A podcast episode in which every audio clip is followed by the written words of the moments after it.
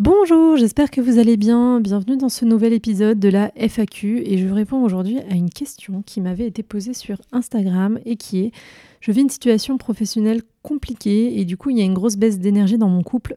Que faire? Je suis à deux doigts d'ouvrir une radio libre, j'ai hâte.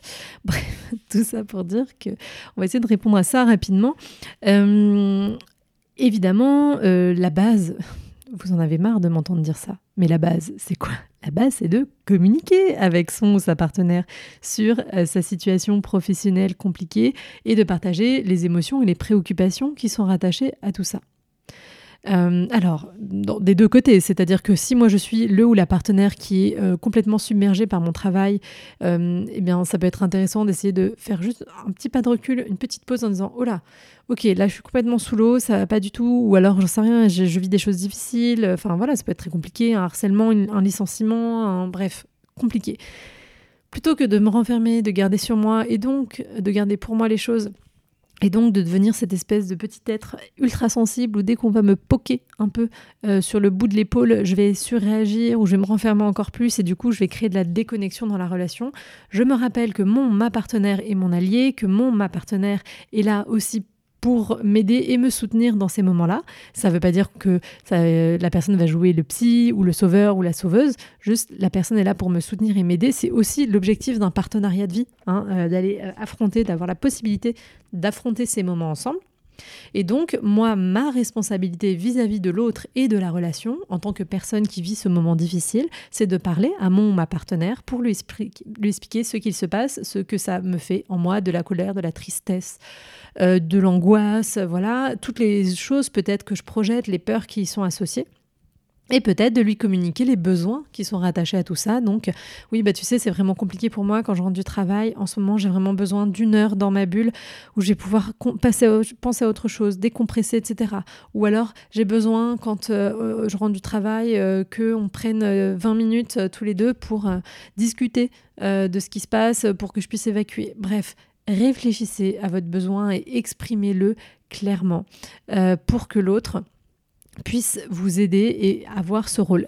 Ne vous enfermez pas en vous disant il ou elle va bien voir que je vais mal et de toute façon, euh, bah, comme ça, euh, il ou elle va venir me voir, mais s'il le fait pas ou qu'elle le fait pas, bah, ça veut dire que il ou elle ne m'aime pas vraiment. Voilà. Genre, non, non, non, non. Vous n'êtes pas des enfants de 5 ans, vous êtes des adultes en capacité de communiquer, donc faites-le.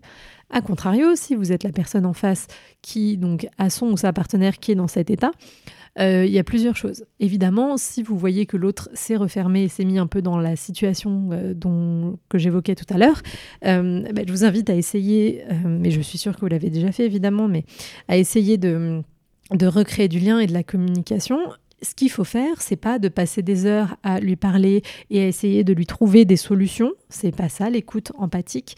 L'écoute empathique, c'est vraiment d'écouter, d'écouter l'autre parler et juste euh, de lui renvoyer d'une certaine manière ce qu'il ou elle vous dit pour que cette personne elle puisse descendre à l'intérieur d'elle-même pour, euh, bah, comment dire, pour mieux comprendre ce qui se passe en lui ou en elle. Donc, ce que vous pouvez faire, c'est juste lui dire Oui, euh, bon, voilà, j'ai l'impression que c'est vraiment compliqué pour toi en ce moment. Est-ce que tu as envie qu'on en parle? Et quand la personne va commencer à en parler, voilà, euh, au bout de cinq minutes, ne commencez pas à lui sortir une liste de solutions. Juste vous écoutez, offrez cet espace. Donc, ça, c'est votre, votre rôle à vous là-dedans.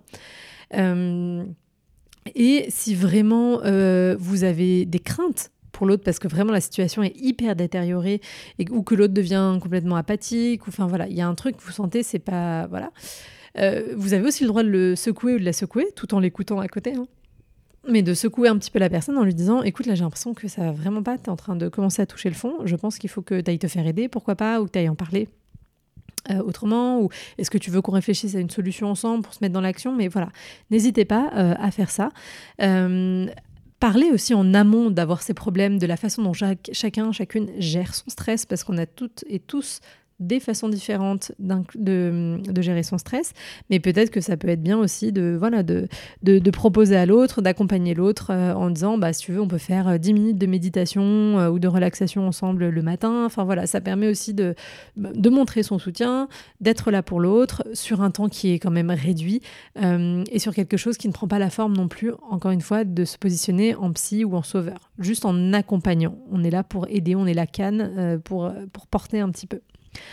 Euh, essayez malgré tout dans ces moments-là, autant que faire se peut évidemment, de maintenir une certaine connexion émotionnelle avec son partenaire, avec sa partenaire. Euh, donc, je sais pas, moi, des moments à deux, juste euh, le soir, de se lire des poèmes, de, se faire un, petit massage, de prendre un temps pour regarder un film qui nous plaît à tous les deux. Enfin voilà, de d'aménager vraiment là pour le coup, peut-être même de prévoir, même si vous allez me dire ouais mais c'est pas sexy ton truc. Oui, mais il y a la vie, il y a le quotidien, on est embarqué dans les choses comme ça.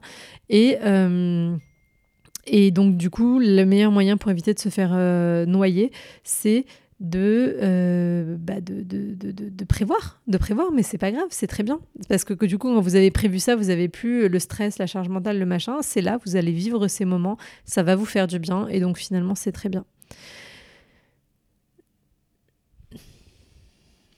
Voilà. Après, euh, c'est aussi normal, il faut se rappeler hein, que dans une relation, une relation qui dure dans le temps, etc., qu'il y ait des moments qui soient plus compliqués, qu'il y ait des moments où vous, vous allez mal, où l'autre va mal, où tous les deux vont mal, où la relation euh, est difficile, etc.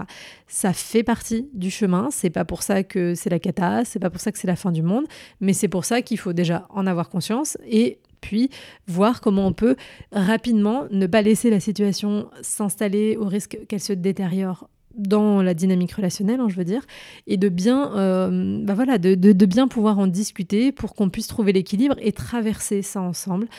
Il y aura peut-être malgré tout, malgré nos efforts, un peu moins de connexion que d'habitude parce que bah, quand quelqu'un va pas bien et vit des choses difficiles, la personne elle a moins d'espace pour accueillir euh, qui on est, pour accueillir la relation, et c'est ok et on accepte ça, c'est pas grave. Encore une fois, ça dépend combien de temps ça dure. Si ça dure deux mois, c'est pas comme si ça durait 15 euh, ans. Hein. Donc euh, voilà, il y a aussi une question de durée. Enfin bref, on relativise tout. Euh, et on se pose les bonnes questions. Et aussi, bah, concentrez-vous sur le positif de votre relation. Concentrez-vous sur les moments positifs que vous pouvez vivre maintenant. Et, et vous verrez que ce moment passera avec plus de douceur et de fluidité.